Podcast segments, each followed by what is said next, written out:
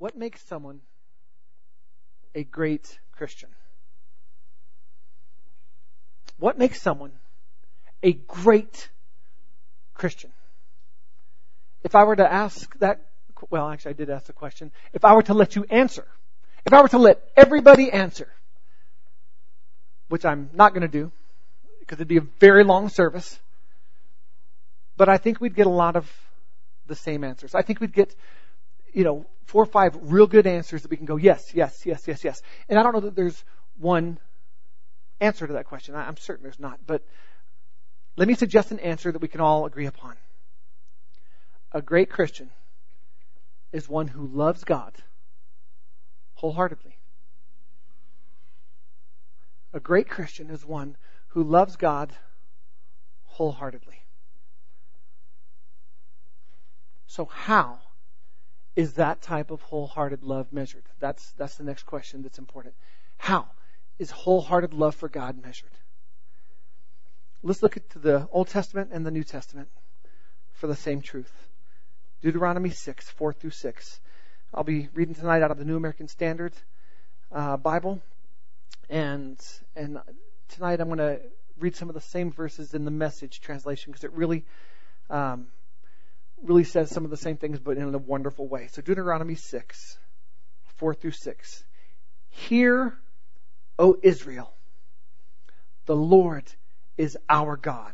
The Lord is one. You shall love the Lord your God with all your heart and with all your soul and with all your might. These words which I am commanding you today shall be on your heart.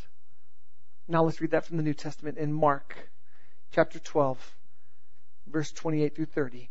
One of the scribes came and heard them arguing and recognizing that he, recognizing that Jesus had answered them well, asked him, what commandment is the foremost of all? This question was asked to Jesus. And Jesus answered, the foremost is, Hear, O Israel, the Lord our God is one Lord, and you shall love the Lord your God with all your heart, and with all your soul, and with all your mind, and with all your strength. So as you can see, this is not Mark Harper who suggests a good answer to that question of what a great Christian should be, that wholehearted love for God. But rather, it's Jesus Christ who doesn't just suggest it, but gives this as a command. So loving God is the first and the greatest command. So how do you command love? How do you command an emotion?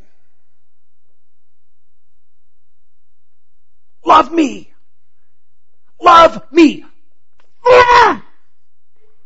Love me! I don't know. I, am trying to express it as a command. It doesn't work. And it doesn't work because love is not an emotion. Not this kind of love that we're talking about. It's not an emotion.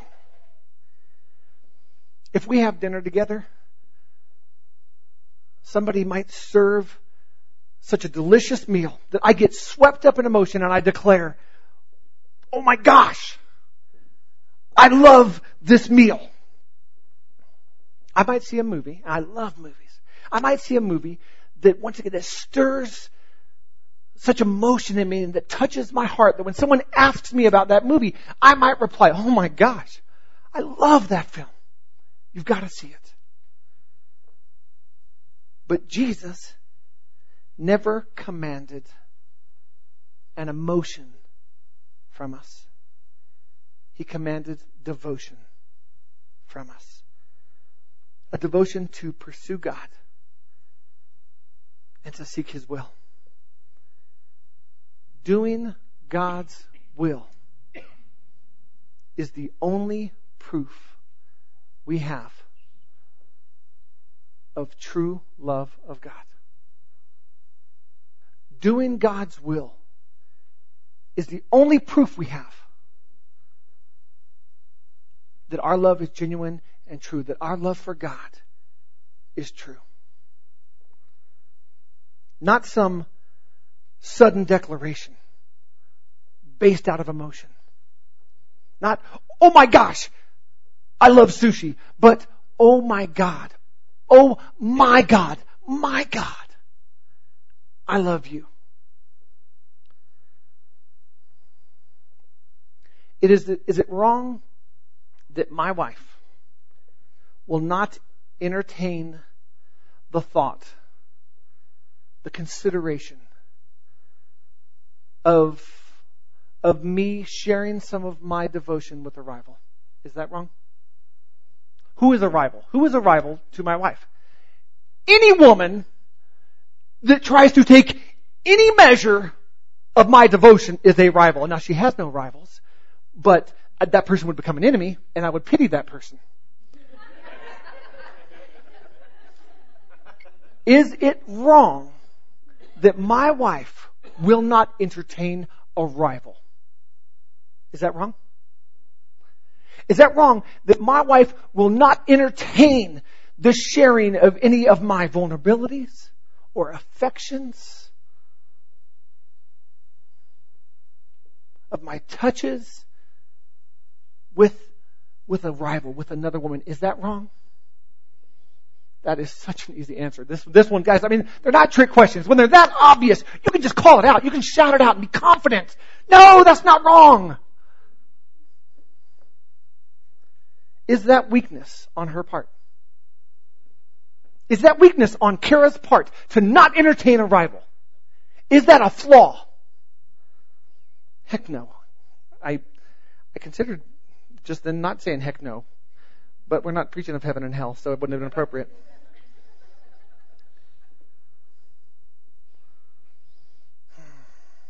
It would be a flaw and a weakness if she didn't expect that. If she didn't expect my devotion, right? It would be a flaw of hers and a weakness of hers if she didn't expect that sort of devotion from me that I would not entertain that. Well, there's a word in the Hebrew that conveys God's desire for devotion from us. This word used six times in five verses. It conveys God's desire for devotion from us that is towards Him and only Him. This word is kana. This word is only used to describe God. It is only, and it's even used as a describer and, and a name of God.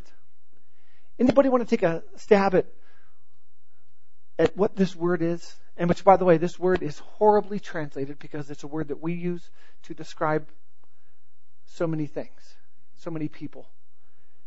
Anybody want to take a stab at what that word kana means? What, how we've translated it? In a minute, we're going to read it, and I want us to keep in mind that in our translation of this word, we have attributed this word to be a weakness and a flaw of God Almighty because of how we see this word. Deuteronomy 6, 13 through 15. You shall fear only the Lord your God. You shall have reverence and honor and respect and fear for the Lord your God only. And you shall worship him and swear by his name. You shall not follow other gods, any of the gods or the peoples who surround you. For the Lord your God in the midst of you is a jealous God. I've heard too many people reference this as a weakness of our God. What kind of, what kind of God do you serve as a Christian? He's a jealous God. That's an insecurity. That's a flaw. That's a weakness. How mighty is your God if he's jealous? Just as it's not a flaw or a weakness for my wife to not entertain me to share my devotion with any other woman, it is the same principle. Our God is not weak or flawed for requiring that we not share our devotion or our affection or our love with any other God, with any other thing. Our God is a jealous God. Our God will not entertain a rival. That is how that is translated. And that word is only used for God. It's not used anywhere else in scripture to describe a jealous man, a jealous woman, a jealous relationship. It is a word describing God. And friends, if we have ever for one second entertained that our God has a flaw or a weakness in this midst of jealousy because we put it in our terms to our own flaws and weaknesses, let's, let's change our minds in that thinking because our God is not weak nor flawed in his jealousy. He has every right to it. Just as every one of us in this room has every right to the same devotion with our spouses. Isn't that good? I could stop there. I'm not going to, but that's good. That's good. I, I, mean, as we share the gospel with other people, how many of you guys have heard that, that posed to you? How, how great is your God if he's jealous? Jealousy is a weakness. Jealousy is a flaw. No, friends, that's not our God.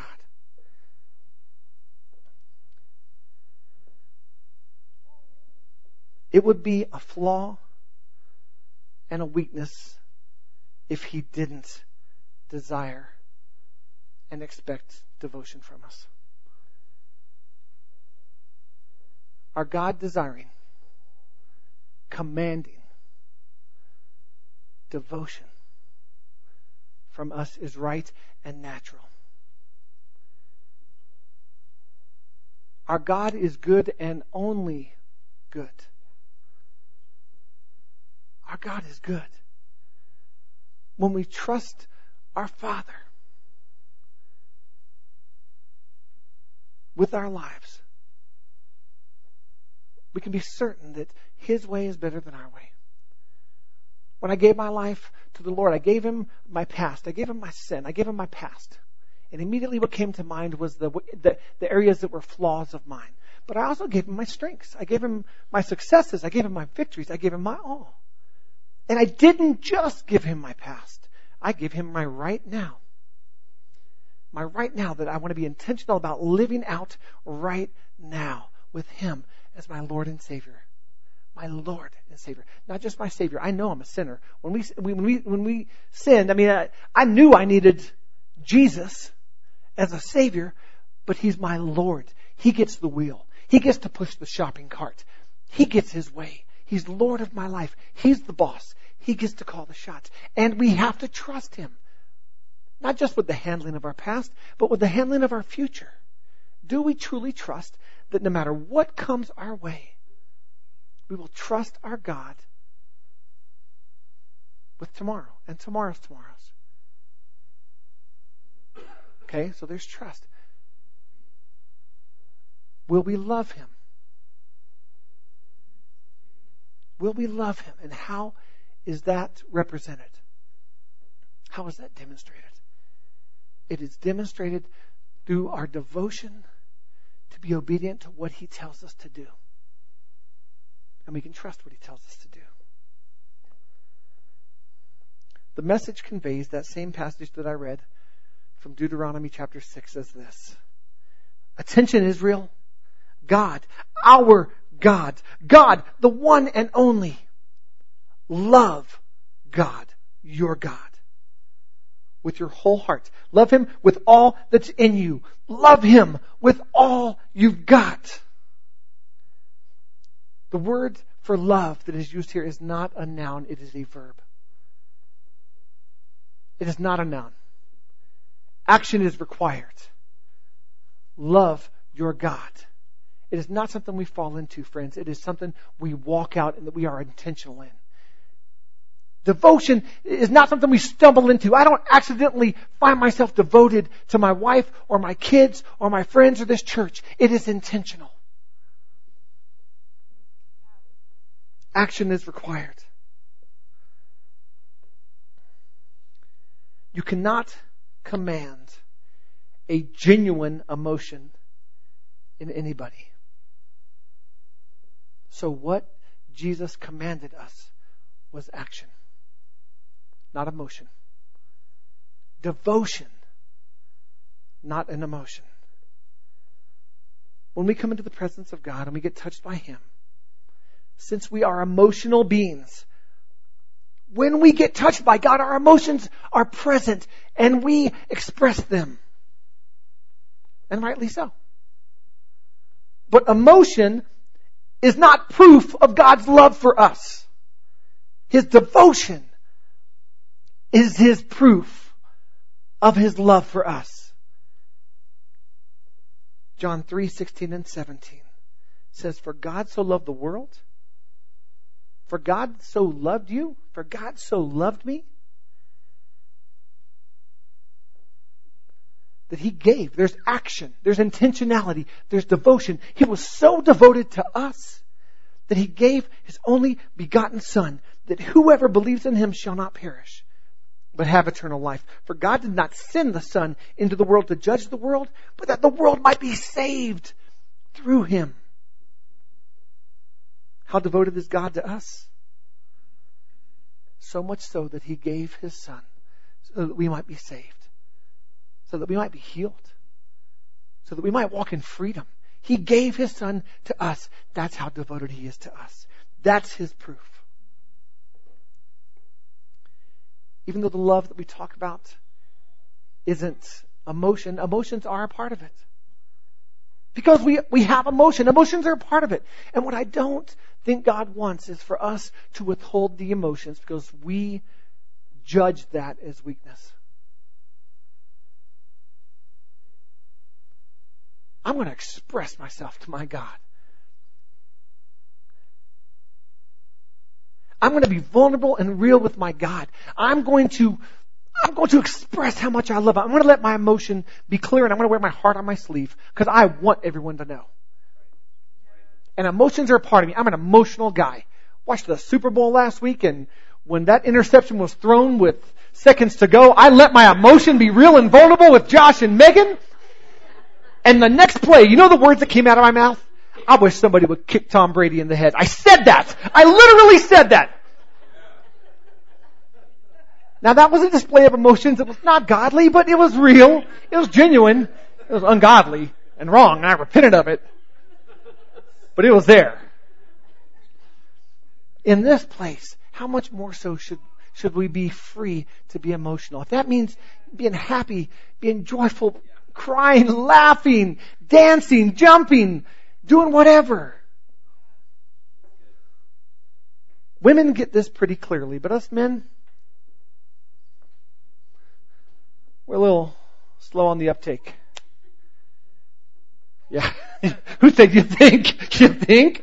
Yeah. What man would like to hear his wife say,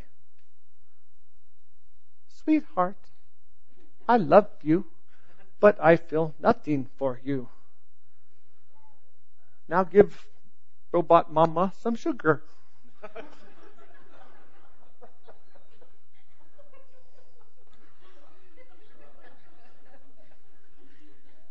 There's not a man that would want that, but yet there's many times men that we treat, that's the way we approach God.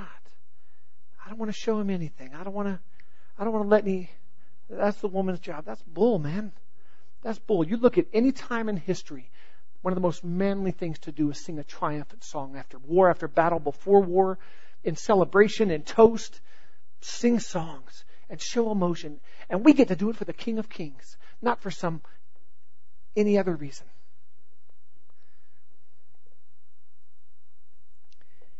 Emotions are influenced by so many factors. Friends, and especially young people, teenagers, listen to me. Your emotions do not rule you. You rule them. We see in Genesis chapter 1 that we were created for dominion. We were created for relationship and rulership. We see that in the very beginning and we see it all throughout the Word and we see it in the book of Revelation. We see it all throughout. We were created for rulership and relationship. We have dominion over our emotions. Our emotions do not have dominion over us. David commanded his soul, bless the Lord, O my soul, and all that's within me. You will bless his holy name.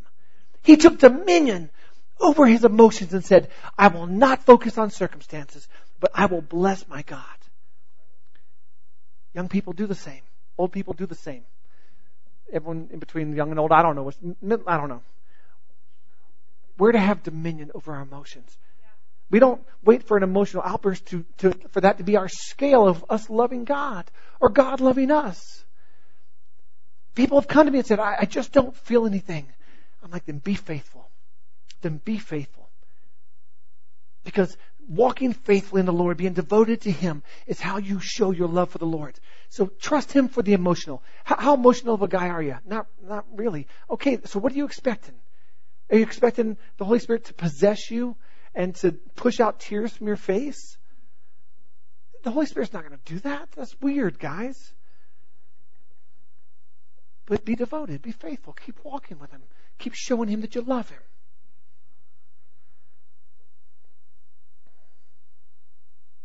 We should love God. Friends, hear me.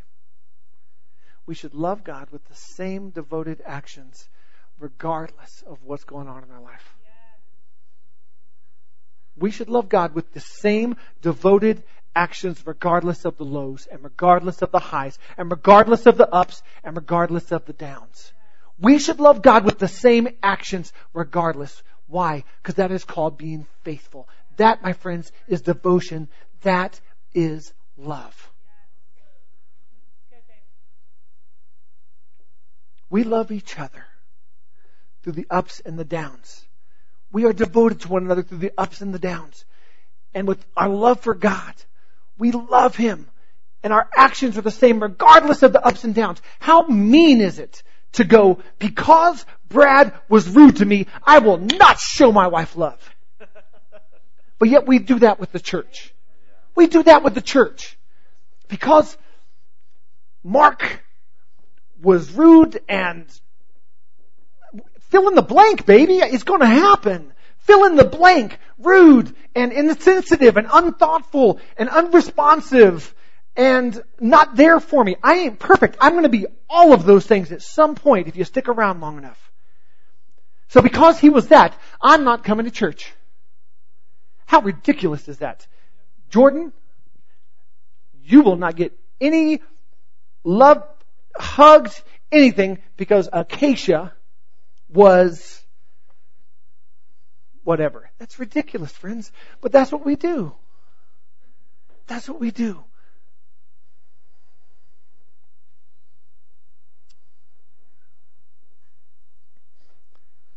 Our goal isn't to come to church and to sit here and to feel emotions for God. That is not our goal.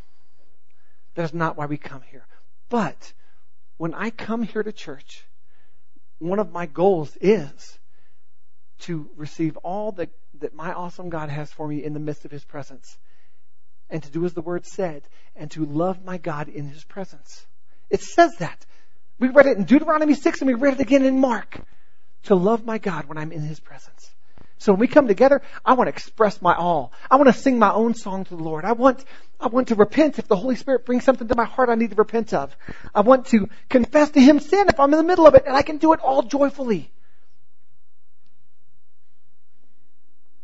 I, I, personally want emotion to be part of it because I'm an emotional guy. But you be true to who you are, but more than that, be true to God.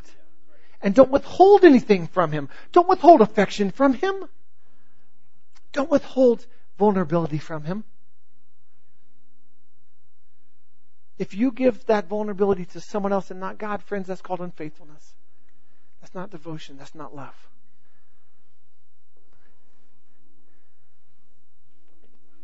Our love for God should be the controlling factor of our lives. Our love for God should be the controlling factor of everything we do. I'm not going to do that because that wouldn't reflect my devotion to the Lord. In fact, that would send confusing messages to people about how devoted I am to God. So I'm not going to do that. Thank you, Lord. Thank you, Holy Spirit. I'm not going to do that. I'm not going to do that. That would send mixed messages. And I love God. Boom. Decision made. That's life, friends. That's every day, multiple times a day. The love that we are commanded to it does something. It does something. The love we're commanded to has action behind it. And what we do is the proof of true love. Talk is cheap, right? Talk is cheap. What we do, our obedience to God, our faithfulness and devotion to Him is the proof of our love, friends. I hate to, I hate to bursting. Nah, I don't. I, why do I say that? I don't hate you. I, am glad I'm saying that. I'm glad I'm bursting bubbles. I, I, man, I, if, if someone doesn't believe that, I hope this rubs you the wrong way. I, I'm hopeful of that. Lord, please let it agitate somebody. If someone walked into this place thinking that we could just pay our God lip service and that that was that that would be a, a translation of love, Lord, please let it rub someone the wrong way. Right? Shouldn't that be our prayer? Our devotion is proof. James wrote in James 2, 18 through 20, but someone may well say, you have faith and I have works. Show me your faith without the works, and I will show you my faith by my works. You believe that God is one? You do well. The demons also believe and shudder. But are you willing to recognize, you foolish fellow, that faith without works is dead, is useless, is worthless? Faith without works is not real faith. And love without action is not real love. And devotion without action is neither true nor real in the least.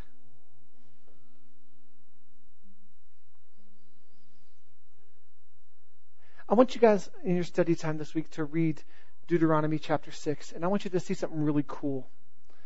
The way it starts and the way it ends. You can go back to Deut- Deuteronomy 5 and you can read a lot of, of commands. There's a lot of rules. Uh, about adultery and about stealing and about, and about not coveting someone's wife. There's those, there's those commands in chapter 5. And then in chapter 6, he comes out with this is the commandment, the rules and the regulations that God, your God, commanded me to teach you and live out. Notice he doesn't say these commandments. He says this is the commandment. He starts building towards something. This is the commandment that God told me to lay it on for you to teach you to live out in the land you're about to cross into to possess. This is so that you'll live in deep reverence before God lifelong, observing all His rules and regulations that I'm commanding you. And your children and your grandchildren living good long lives. Listen obediently. Friends, the only way to listen obediently is with action. There is no listening obediently without action. It's only hearing and not doing. Do what you're told so that you'll have a good life, a life of abundance and bounty, just as God promised in a land abounding in milk and honey. Attention, Israel! So this is the third time. He starts off with, okay, this is the command, and then listen obediently, and then attention! God, our God, God, the one and only. Love God, your God, with your whole heart. Love Him with all that's in you. Love Him with all you've got.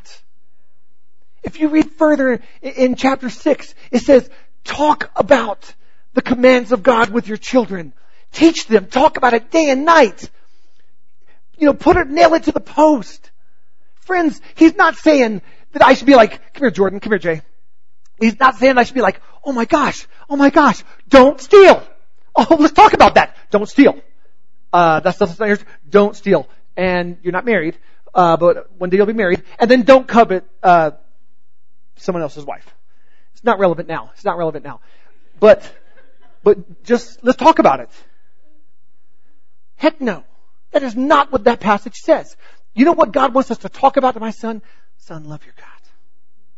Love the Lord your God with all your heart, with all your soul, with all your might, with all your strength. And that love is reflected by devotion. It's by your actions. The world they don't want to hear your talk. They want to see your works. They want to see that what you feel for God is real and true and genuine. And the only way they can see that is if you're devoted to it and your actions reflect it. That is what we talk to our sons about. That is what we talk to our da- daughters about. That's what we nail on the posts uh, of for anyone to hear and see that we love our God. And then he closes out in verse 25. It will be a set right and put together life for us if we make sure that we do this entire commandment in the presence of God, our God, just as He commanded us to do. If you'll read this passage, it starts with chapter 6, commandment, and it ends with commandment. And in between it, it talks about commandment and commandments. But guys, there's one commandment above all that is the greatest, and that is to love our God. That is the greatest. And when it says the singular, this commandment, that's what he's talking about. Love the Lord your God. You trust God? You love God? Of course you do. I know you do.